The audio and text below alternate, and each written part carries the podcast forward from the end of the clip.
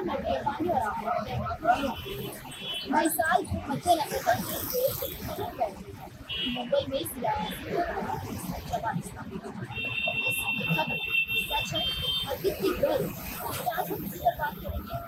अगर हम बात करें सीआरपीसी की धारा एक सौ चौवालीस की तो इसमें पाँच लोगों से का इसका असर बड़े फ़ंक्शंस पर होता है इसी प्रकार से कानून व्यवस्था को खराब नहीं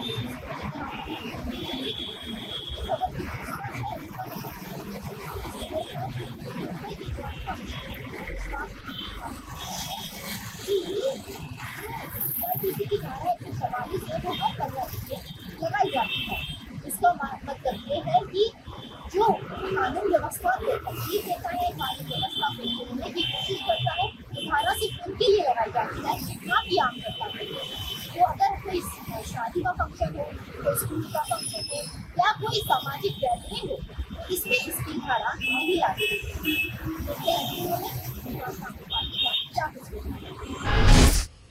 नमस्कार मुंबई शहर में सीआरपीसी धारा 144 के आदेश जमावबंदी के लिए लागू किए गए हैं ऐसी खबर आ रही है। ये खबर सरासर गलत और लोगों में संभ्रम कंफ्यूजन तैयार करने वाली है।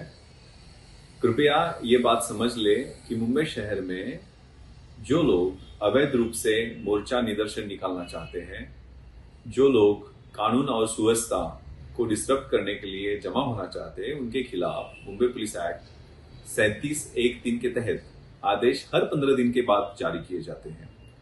इस आदेश का हमारी रोज की ज़िंदगी से कोई ताल्लुक नहीं है। हमारे जो पारिवारिक फ़ंक्शंस रहते हैं एंटरटेनमेंट प्रोग्राम्स रहते हैं स्कूल कॉलेजेस क्लब्स के फ़ंक्शंस रहते हैं, शासकीय फ़ंक्शंस रहते हैं, इस पे कोई इसका असर नहीं है।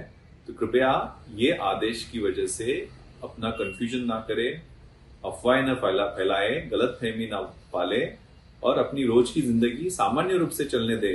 मीडिया से भी विनती है कि इस तरह की खबरें जो आदेश हर पंद्रह दिन के बाद निकलते हैं उसके बारे में मीडिया में ऐसी कंफ्यूजन निर्माण करने वाली खबरें ना दें।